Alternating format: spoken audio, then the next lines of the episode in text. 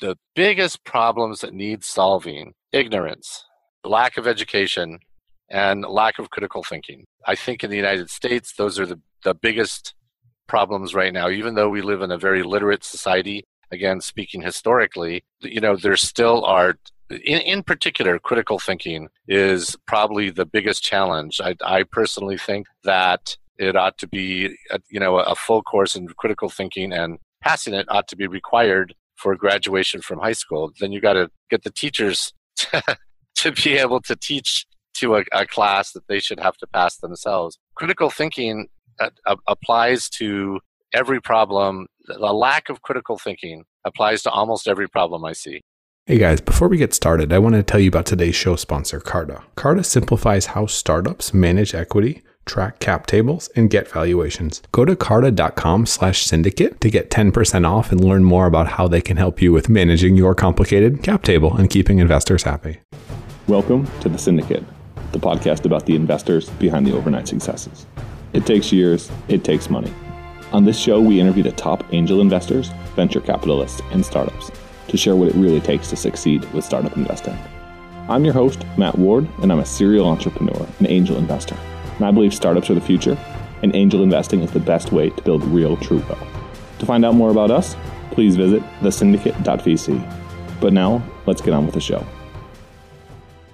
So, uh, nanotechnology has got uh, just this, amazing amount of promise. The idea of nanotechnology is largely considered to have been uh, brought kind of into existence in a lecture by Richard Feynman, who was a 1965 Nobel laureate in physics. And he gave a talk called "There's Room at the Bottom" or "There's Always Room at the Bottom," something one of those. And and in it, he discussed you know small machines making smaller machines making smaller machines, and he basically came up sort of with a concept of nanotechnology. And uh, K. Eric Drexler, who is one of the founders of the Foresight Institute, of which I'm an officer at the moment, uh, really kind of popularized the idea of nanotechnology and molecular manufacturing in his book, The Engines of Creation, uh, which he did after uh, leaving uh, MIT uh, 32 years ago, something like that anyway, good book, worth reading for sure. And I've been thinking about doing a, a, version of it for elementary school kids. But the nanotechnology in general is talking about things at the nanoscale, which is basically a billionth of a meter.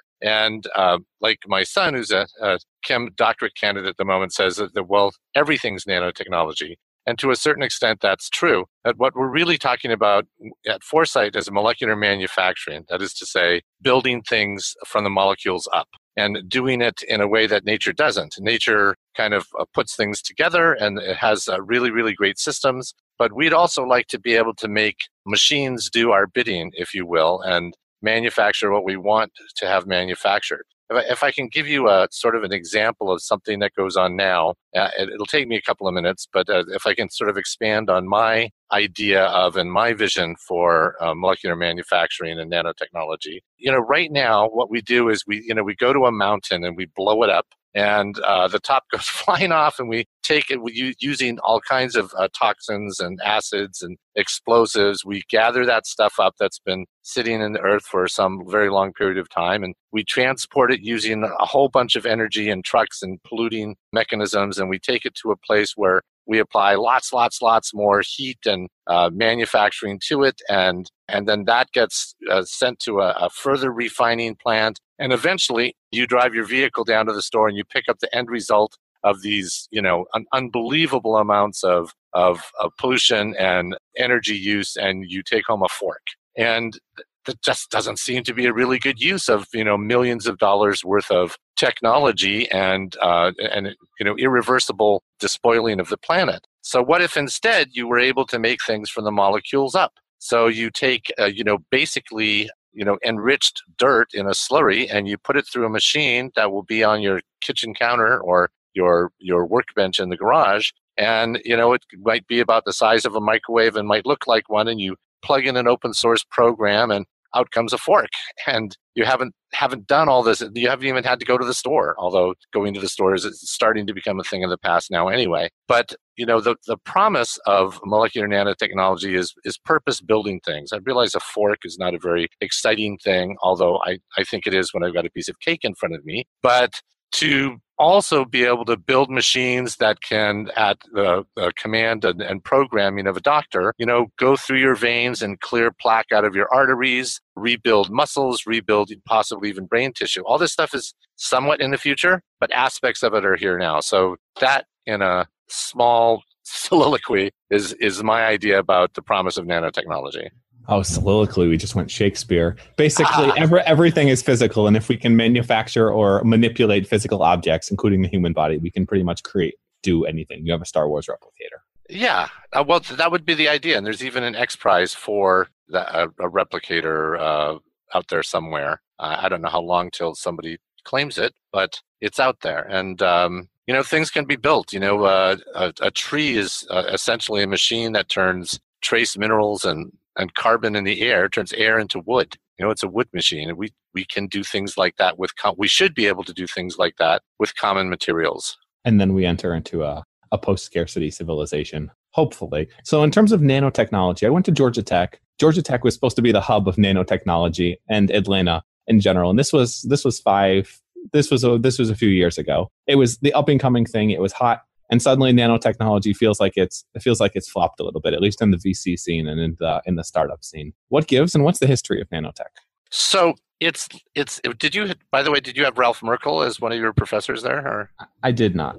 Oh, he's a he's a good friend of, of Foresight. Did it fly? I don't believe it did flop. It's just become sort of less exciting in the minds of people in uh, in their what what they're thinking about as often it's not as exciting. Part of why it's not as exciting is that we've been working on it for 30 years and there's a lot of the promise of it is still in the future. You know, you think back to the 50s when we were all going to be having flying cars and jetpacks and those things are starting to happen now. So with nanotechnology, you know, there's a ton of stuff that's built at the nanoscale. There's, you know, babies' toys that are built with a surface that pierces the uh, cell wall of bacteria so that it keeps babies from getting sick, but it's just a consumer item. And there are nanoparticles of silver in uh, certain kinds of sunscreen and uh, so there's there's this uh, wow future science idea, and then there's the commonplace consumer items. The really great stuff is yet to come, and maybe you know it, it needs to be people's attention on, only is so long as as I'm sure you know. You know tomorrow's headlines are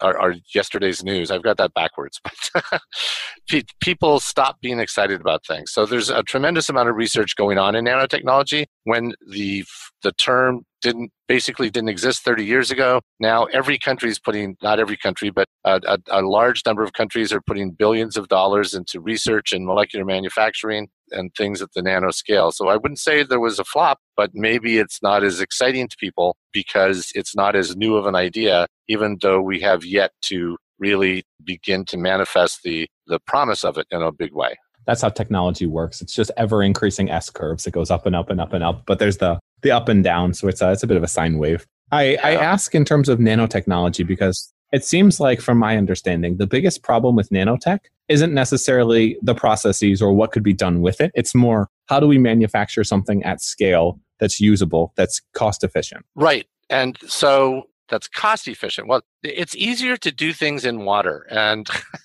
and we need to figure out how to do these things not just in water. There's still a lot of basic research that needs to go on. There's a lot of computer modeling. There are nano car races. There's uh, cute little things that we are that are, are still fun to see, but there's a tremendous amount of research going on all the time. So it takes time to be able to build things to be able to manufacture things at scale. I don't have the numbers at my fingertips, but it used to be something like five or seven years ago, there weren't enough uh, buckyballs to to use for the kind of research. There wasn't enough of a supply to carry out a lot of the research, and now what's a buckyball? I'm sorry, it's a carbon 60 molecule, the 60 uh, atoms of carbon in a cage that looks kind of like a soccer ball. It's named after Buckminster Fuller, not because he had anything to do with it, but because it kind of looks like his geodesic dome that he invented. And uh, so it's sort of a, a, a 60 molecules of carbon in a cage that looks kind of like a soccer ball that you can, that, that is relatively non-interactive and you can capture things inside it you can deliver things and break them open and deliver very small uh, precise uh, doses of various and sundry other molecules where you want them. So uh, it's a it's a form of carbon. So a Faraday cage for for nanotechnology and for specific molecules you're trying to move. Sort of, yeah.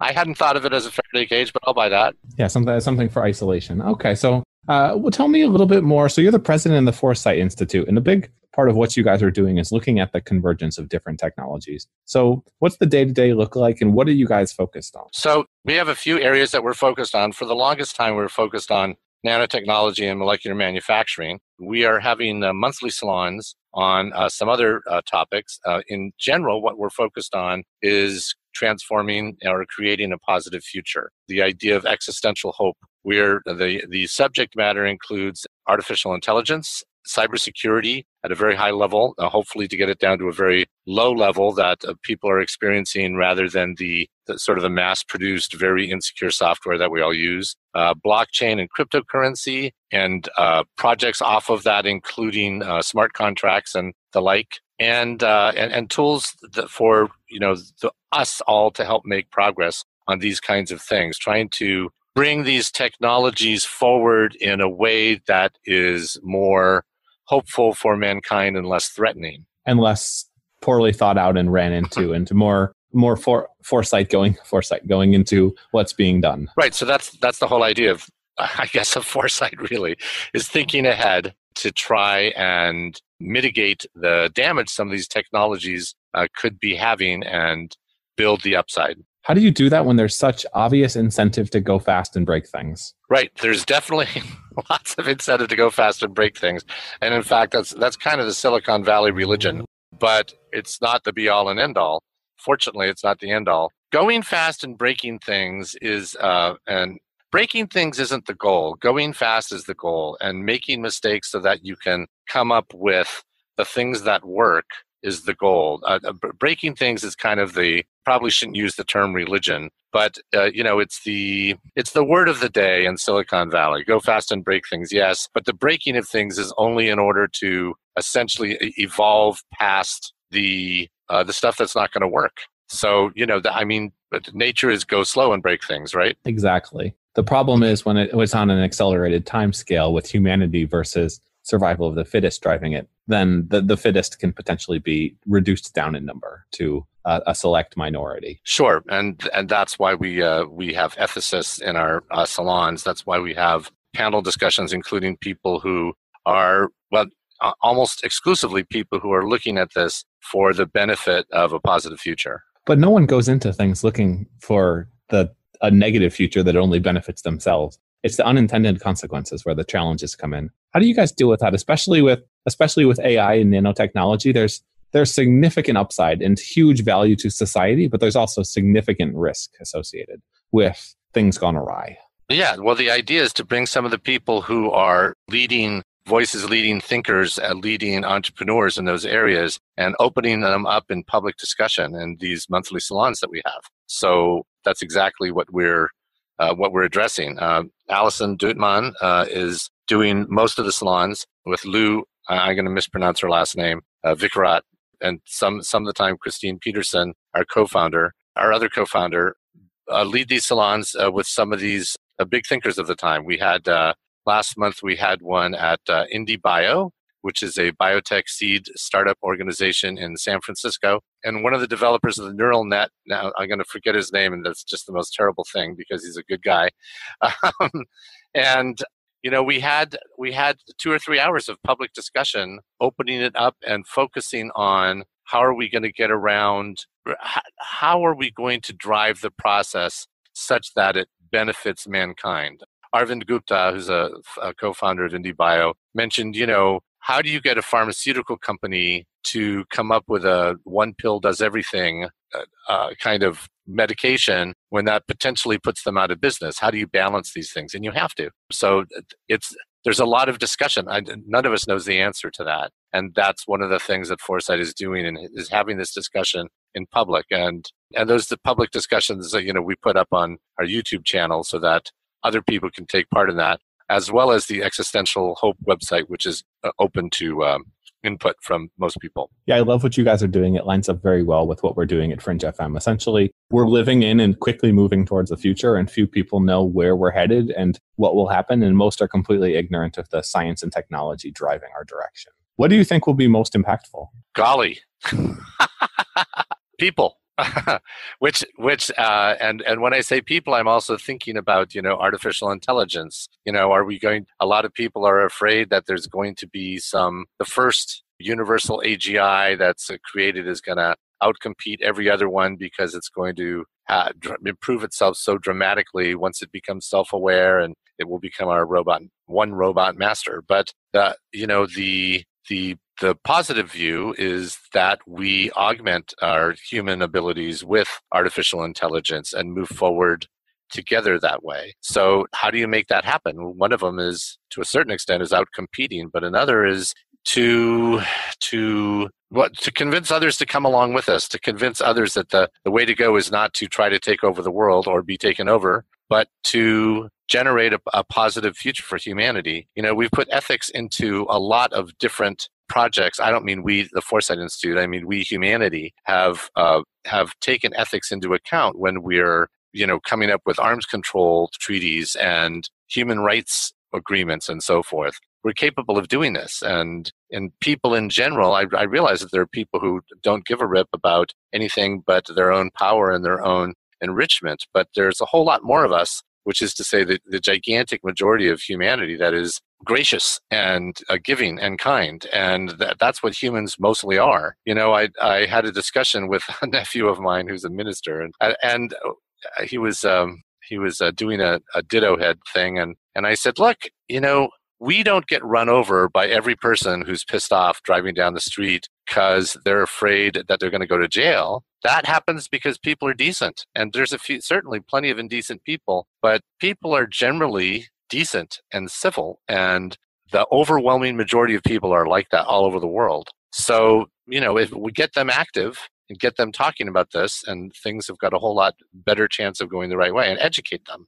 And if they don't, how do we how do we improve the future in a future that has more problems than we have today? The fact is, we have fewer problems today than we ever have had before. If you were to read something like uh, Steven Pinker's "The Better Angels of Our Nature," you know we have, relatively speaking, as a percentage of the population, we have far less violence, we have far more education. We have far less starvation. We certainly got our problems. And if you read the papers, which I do, you know, you get to see those things and, and start to think maybe that's all that there is. But, you know, the guy who got murdered in the next city is going to be in your news 25 times today, 12 times tomorrow, and, and still going to be up there six months from now. But that wasn't 400, that 400 mentions wasn't 400 people getting killed. We hear about that and find that interesting because it's rare. It's uh, and titillating and um, and that's why it sells, I believe. So when things get worse, I think is uh, an assertion that I don't agree with. I I would agree with that. Actually, it's a, that's a very fair point. I I meant more humanity's moving in the right direction, but some large problems are moving in the wrong direction. So, for instance, separationism or isolationism, um, climate change, and having challenges with that. So, where um I guess what that's a better question. What are the biggest issues that you see right now facing the world? Well, first of all, before answering that, the, the solution is to keep pushing and keep pushing and keep pushing and not to and to keep educating, to keep opening up minds and to keep doing what we do best. You know, the the worst way to deal with this stuff is to worry about it. Because not only does worry do nothing to solve the problem, it gives power to the people who are creating the problems. But uh, forgive me, you asked me a question and I I ran right past it. When I, would you ask me that question again? What are the biggest problems you see right now with the world?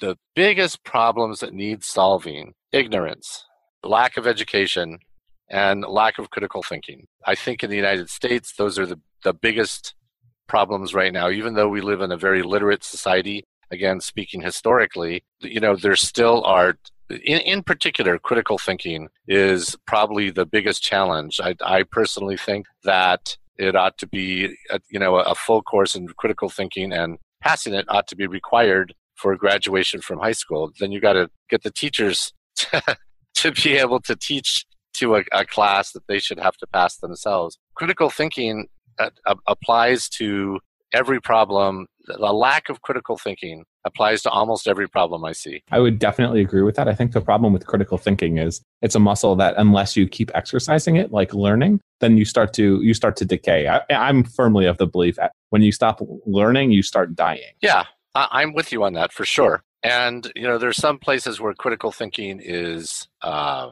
is taught, and you know, I I went to a high school that was uh, pretty progressive in that regard, and I had a, a neighbor who was, you know, his his problem with our high school was that they taught us to think, and that got us into trouble. And I'm, you know, exactly the opposite. Yeah, so you you can't really legislate that people think critically and learn their whole lives. I wonder what the answer to that is. I suppose the answer to that is to make uh, critical thinking rewarding and pleasurable. Uh, so there's a question: How do we go about that? Aside from the people who, you know, you and I probably gain satisfaction and pleasure from critical thinking, from figuring out puzzles, but a lot of us just want to be left alone uh, to do our, you know, thing and go drink beer in the park, which I do, by the way.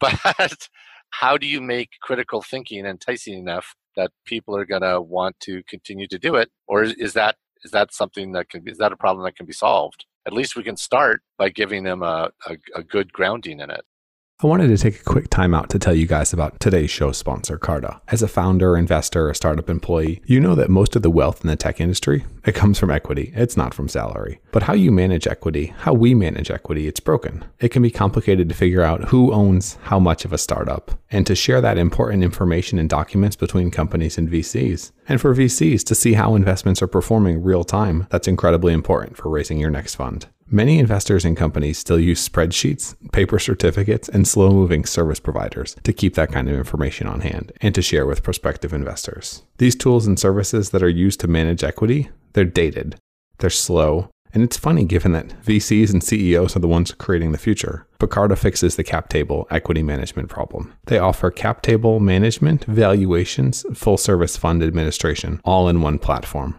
More than 600,000 employee shareholders from companies and VCs at firms like Slack, Coinbase, Flexport, August Capital, Founders Fund. All these guys and more, they use Carta to manage hundreds of billions of dollars in equity. To simplify how you manage equity, use Carta. Get 10% off today at carta.com slash syndicate. It'll help you with simplifying the cap table, which will make it easier for you to raise money as a startup and easier for investors to get on board. carta.com slash syndicate the era of a single career is over as well. You're not getting severance from your employer. You're not retiring after one 40 year long career. You're going to have many different careers doing many different things. If you're not constantly learning and evolving, that means you're you're falling behind the pack, which is both good and bad. That's true. We're in that we're in that tra- a transition, however, from a period when you know, to a certain extent, uh, certain jobs were more or less guaranteed longevity in the job as long as you did what you're supposed to do. And now it seems to me that we're in a, a very strong, like you say, Darwinian capitalist race for who, who gets the most toys. I saw the other day someone saying all for one and that one is me. And that's not really the culture we live in, but that's the culture we're being encouraged to have. So, uh, and, and, again, a, a, solid grounding in critical thinking, I think, would could mitigate that at, at least you know for a few years after high school and college. I think in general in, the, in a university setting people do uh, have to practice critical thinking in order to get through. And and of course we have more graduates than we ever have had before in in history going back 20 years or so than we have ever had before. So there's aspects of this that are are positively evolving but there's aspects of this that we see every day that is just infuriating in the newspaper when people are just fooled chumped all the time. Speaking of more graduates than ever, there's more debt than ever, and a lot of jobs, specifically lower skilled jobs, are going away, and a lot of jobs are being automated away just by increased efficiency. What are your thoughts on the future, not just for education, but how it all affects the economy? Yeah, you know, I have uh, I have different. I've I've had this conversation with other people in Foresight before, which has to do in particular with artificial intelligence. The interesting thing is, uh, I, I need to study this more in order to uh, get away from what appears to be magic to me. But as we have become more and more automated, new jobs happen. And, you know, who would have known uh, that when the horse supplanted, I mean, when the car supplanted the horse, that we'd have industrialized farming and uh, much cheaper food, and yet everybody's dependent on everybody else. There's sort of a specialized thing. We have to, like you said, we're going to have a lot of different careers. What happens when, in 10 or 15 years, when truckers, truckers are one of the uh, largest population of jobs in the United States, and in, in 15 years or so, there are, all those jobs are going to go away because you know the vehicles are going to be largely uh, autonomous. What do you do when that happens? So far, if history is a guide, new things happen for these people to do to make living a living. I Realize we live right now in an era where where uh, uh, the middle class is is thinning out, and uh, we, we're getting to be a more lopsided society as far as economics goes. There are some problems to be solved. Uh, maybe a you know a, a basic income might be part of the answer to that and there are countries and communities experimenting with that. We don't know if that's going to work or not. There's this whole idea of centuries of a work ethic. How do we deal with that if what we're if if we're expecting if we're expected to be creative instead of work? But uh, all, all, that aside, every time there's been a, a change in uh, in industry and, and jobs that happen, you know, the Luddites thought that all the jobs were going to go away with machines, but what happened was a whole bunch of new jobs got created. I wonder if economics and and uh, work are kind of like a science uh, in that you know for every every new thing you discover in science, you open up a handful more of questions. It's you know someone uh, wrote a book called The End of Science, which I think is you know the whole idea of the end of science is, is kind of bs science seems to be growing more and more and more. There are more questions with each new thing that's answered. It's a fractal. Uh, yeah it's like ancestry.com as soon as you find some new relative you've got 12 new relatives to look at. Obviously that that is finite. But uh, yeah um, is work fractal as it evolves? I don't know. Actually i've never i've never heard anybody ask about that. I think the one challenge with the traditional metaphor that people use, and it's not the challenge that most people think of, and that there'll be more jobs. The challenge that I would bring up is in all of the situations where technology increased the number of jobs, it increased it proportional to the increase in consumption.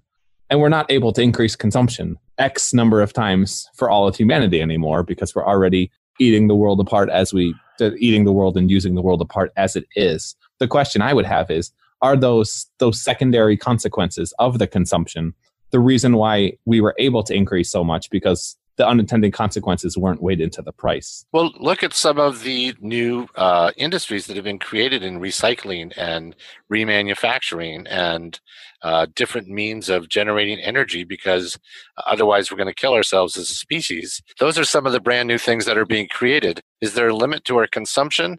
You know, maybe, but we may always have new things to throw it at. Is there a limit to the amount of material on the earth? Well, what if, you know, uh, a while ago I talked about blowing things up to make a fork and how incredibly wasteful that is, and going to where we can take enriched dirt and air and throw them together in a, a personal nano factory on our kitchen counter and make a fork that way, or a steak, or lipstick, or the parts for a bicycle to fit together, or what have you. All of a sudden, we're talking about having, you know, yes, more stuff, but less consumption of materials. And then, of course, you know, we've got companies that are beginning to mine the asteroids and so forth. So we're, we don't necessarily, part of the new jobs and new industries that are being created have to do with mitigating the effects of our past consumption. And, um, and like you say, it, it's fractal. For every new, for, for every piece of destruction, we may have to create two new ways to fix things and make money at it. In which case, we definitely have a treadmill. In terms of the in terms of the desktop printer, it's a, in, in essence a, a miniaturized 3D printer able to able to print anything.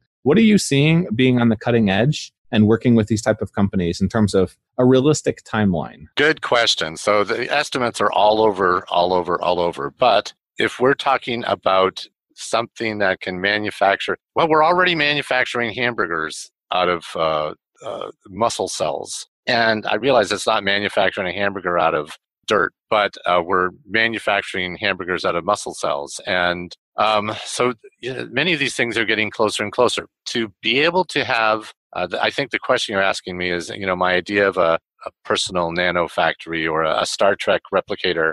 There's certain things that we can do right now, like unfortunately guns or uh, a lot of other devices that we can manufacture with 3D uh, printers. 3D printers have dropped in price by two or three orders of magnitude in the last decade or two. I don't have the numbers in front of me. And so, when are we going to have utilities deliver a slurry of enriched material to our kitchen like water to a device that can do molecular manufacturing from open source plans? Less than 35 years, more than 10. Okay. That's a fair enough range. Do you think there's more potential for I read a sci-fi book a while back, and I God, I wish I could remember it. But essentially, in the future, things were much more based off of synthetic biology rather than things being built; they were grown, and it was much easier to program. It was much more sustainable. What are your thoughts on the potential to implement similar types of technology, but using CRISPR and more of the lab-grown meat style approach to grow the things we use in the, use in the future rather than build them. I, you know what? I'm halfway through the book, The Synthetic Age, that just came out of MIT, which is is talking about sort of that subject matter. So I don't see that much of a difference between the two. There's, you mean one using biology and the other one using, you know, minerals? Well, you know, the reductionist viewpoint is that everything's a machine, isn't it? Yeah, or everything is alive. So you could go the other way too. Everything, yeah. a biological right. machine. right. That's that's a good point. I, I don't see that one has to win out over the other. I don't have a preference to one over the other. There are certainly ethical questions. You know, I, I remember seeing the question why is a, a dam built by beavers for the sake of beavers any more natural than a dam built by humans for the sake of humans? Well, you know, a beaver maybe doesn't know any better, has to do plans based on instinct, and uses cuts down the trees in the forest in order to make its stuff and we think it's pretty. Whereas a dam is is manufactured on purpose to design by humans with thought ahead you know in, in some ways the dam is kind of more eloquent and beautiful in that regard. I don't think that when i look at them but um, as long as we take into effect the impact on our environment uh, in a in the overriding macro environment uh, uh, idea then I don't know that there is a huge line. You know, I, I, actually was this morning, I was just reading an article in Scientific American and it said, Where does the quantum world end and Newtonian, the Newtonian world begin? And, uh, you know, I, I had intended to put that question out there today, but I just kind of haven't had time. But I don't think there is a line of demarcation. I think it's all fuzzy. You know, we used to think that atoms were that, that a logo that I had 30 some years ago was a was a classic idea of an atom with, you know, six orbits around a ball. And of course, an atom isn't like that at all. you know, there's no ball, there's no line of demarcation. It's fuzzy. Things jump from one level to another, from one shell to another, but it's fuzzy. They don't go from this spot to that spot. We so I think not only is the is there not exactly a line of demarcation between the quantum world and the Newtonian world, I don't think there's a line of demarcation between the mechanical world and the biological world, especially when we're talking about you know manufacturing for the future or growing in the future the stuff that we want to use or see or make. That's the uh, interesting thing. It's all merging together. Yeah, and that's good. I think. Uh, you know, I, I mentioned you know we we I would uh, prefer a future where humans are augmented by artificial intelligence, not where we're necessarily competing with each other for dominance as a species. So I know a big part of what you do at Foresight is trying to influence people and to a lesser extent policy. Talk a little bit about how the the policy concerns are played out, how you work with politicians and what we can do as a scientific community to for for God's sake not make science horrible and out of the government because it seems to be quite the challenge these days. You know, the, the, the government's full of a couple of different kinds of people. Uh, the ones that we hear about are the ones who are trying to enrich themselves and push their opinion. The ones that do most of the work in the government are either the people who are trying to improve the world or just get by in the world. The uh, there's a lot of people doing a lot of good work in the government, and Foresight, you know, has several of them as as our friends. And you know, we're hearing about, you know, oh, this budget thing is going to happen, and then it doesn't happen that way. There was a a friend of ours in a department uh, that is puts a lot of money into scientific research and uh, you know they fully expected year before last that they were going to have their budget just absolutely hammered and then shocker of shockers congress know, the, the, the president put down the word this is going to be slashed and congress increased it who would have thought? I, I didn't think that. This friend of Foresight's didn't think that. So there are champions of science in government now. The your uh, you've implied that science is scary to people, and I agree. You know that science is scary to some people. We've always had the the Frankenstein monster view in people of science, and and why is that? I, I think it's that critical thinking thing. I think they're they're afraid. People are afraid of change. You know, change is threatening to everyone to a certain extent. Change causes upset. I'm rambling right now, but I'm trying to come to a, a conclusion to my thought. Sometimes we get stuck out at sea in the thoughts. No worries. Yeah. So David Brin uh, is one of my favorite science fiction authors, and you know, one of the things that he's talked about is we have got so much science fiction built around dystopia and uh, so much of science built around dystopia science fiction authors themselves have got a responsibility to start looking at the more uh, optimistic things that science can do for us, uh, or at least building some of those things into into their stories. And uh, that's part of what will help with the view of science. That not that everything is you know an alien popping out of the side of your building or out of your stomach or down your throat, but that there are these other possible options. An example of that actually uh, that actually covers sort of both ends is um, we are legion we are bob. There's this book called we are legion we are bob. Give me a second i'll find the author. And in in it uh, the book it's the bobiverse volume one by dennis e. Taylor.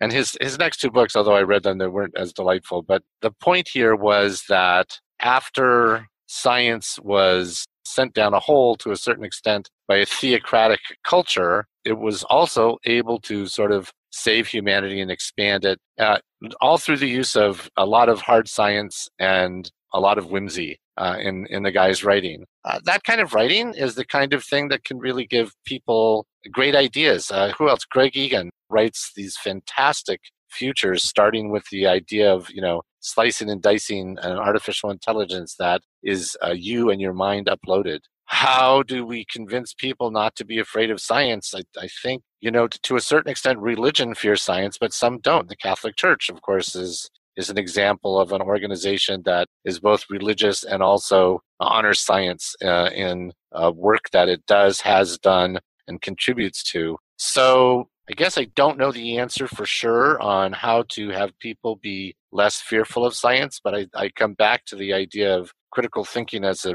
something that's required for graduation and a government promotion of critical thinking and maybe uh, competitions about critical thinking that uh, are that would raise the concept of you know smartness as something that's desirable. I'm sure you remember back in the, the 50s there was a a really popular song. Don't know much about history, don't know much biology, don't know what a slide rule is for. Of course, nobody knows what a slide rule is for anyway. But but I do know that I love you. Well, you know, love and science are not mutually exclusive at all. So there's a, you know, there's I, I know of a group that is trying to put, uh, trying to add these ideas into popular culture so that popular culture and popular music isn't just sort of repetition of you know death and destruction and sadness and killing police, but also of of uh, you know respect for life and and what science can do for us and things like that. You know, there's the idea of a goody two shoes, which people disparage, and then that idea is turned around when we're talking about heroes. So I suppose it has to do with critical thinking and talking about it and working. This isn't, by the way, uh, something that Foresight is necessarily doing. I'm speaking for myself, but uh, you know, talking to government about making these things, not just government, but also you know, uh, uh, tech organizations, making these things attractive. There are a lot of these things happening. There are science camps for kids, and I guess we need to do more of that. Again, I, I have thought about putting together a a um, a foresight workshop that has a bunch of science fiction authors, and it's something that we've kind of been talking about. How do we talk about existential hope and science fiction authors writing about that in an attractive way to sort of counterbalance the uh, the doom and gloom of the that sells newspapers. Yeah, it's really hard because if if you write a, a book that's about hope and utopia, no one wants to read it. It's not exci- it's not exciting. It doesn't have that grab, it doesn't grasp you. I remember, I don't remember who it was, but they were on the podcast. It might have been Robin Hanson, but they put together, uh-huh. they put together a couple of different utopia type scenarios and asked people, which of these would you want to live in? And universally, everyone said they didn't want to live in any of them. So it was a, it was an interesting thing. We seem to be hardwired to have some desire for struggle and challenge in, in our lives. I guess that maybe is what it means to be human. Well, let, let me say these things about that.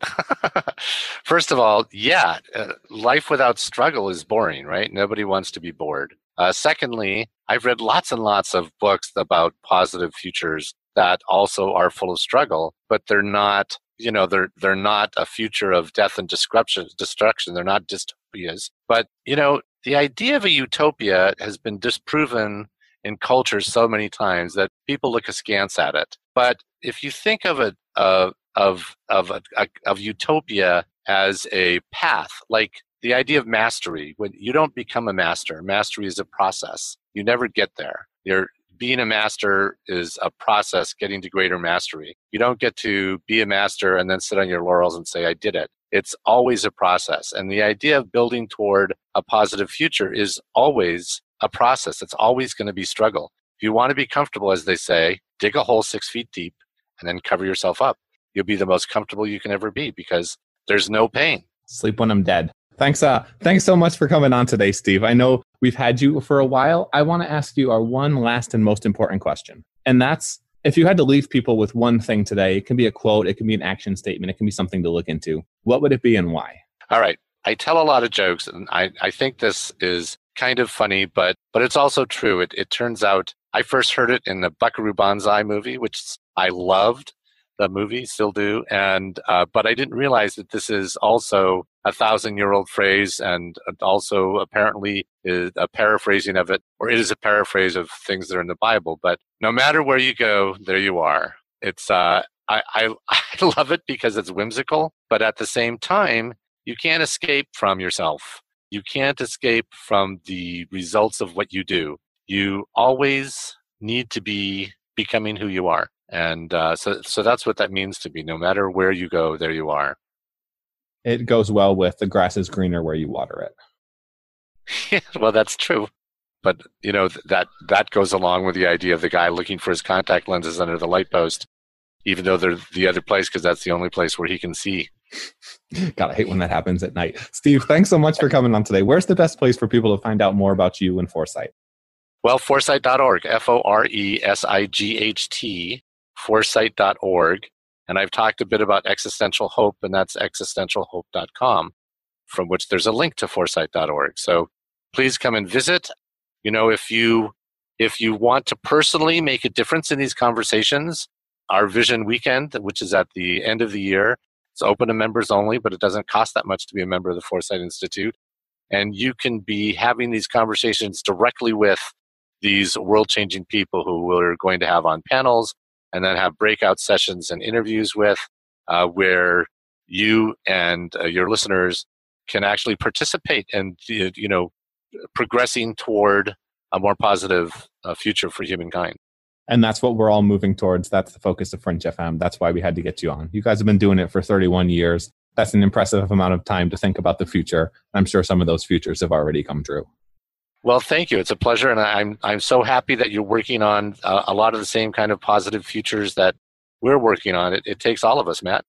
Ever notice how you listen to a podcast and the host is reading two or three minutes of ads at the beginning of every episode and at the end? I know I have to skip two or three minutes into a podcast just to get to the good stuff. I hate that. I'm sure you do too. The thing is, Podcasts need to survive, and advertising seems to be the way to do it. The only problem is their trust and transparency that's provided from the podcasting medium. The you to me, you to us message gets distorted. If we're constantly trying to sell you a nice new mattress or some conferencing software, can you really trust what we're talking about on the podcast and that we're being open and honest and not going with the whims of whatever our advertising may say? We think that that is impossible and that the advertising ecosystem is destroying our society as we know it. We at Fringe FM want to fight this, and we think that if you believe in the better world and mission that we're trying to produce, then you would too. Did you know you can make a tax deductible donation to Fringe FM?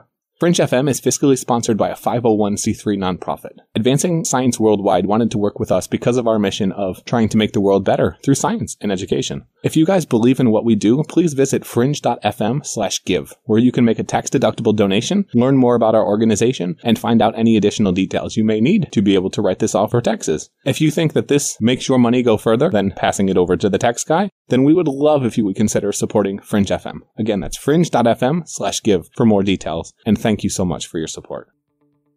Thanks for listening to The Syndicate, the podcast where angel investors and VCs go off the cuff and discuss the ins and outs of the venture ecosystem. We're here to share the tips and tricks of the best in the business, because startups and tech make the pie bigger. To learn more about us and what we do, visit thesyndicate.vc.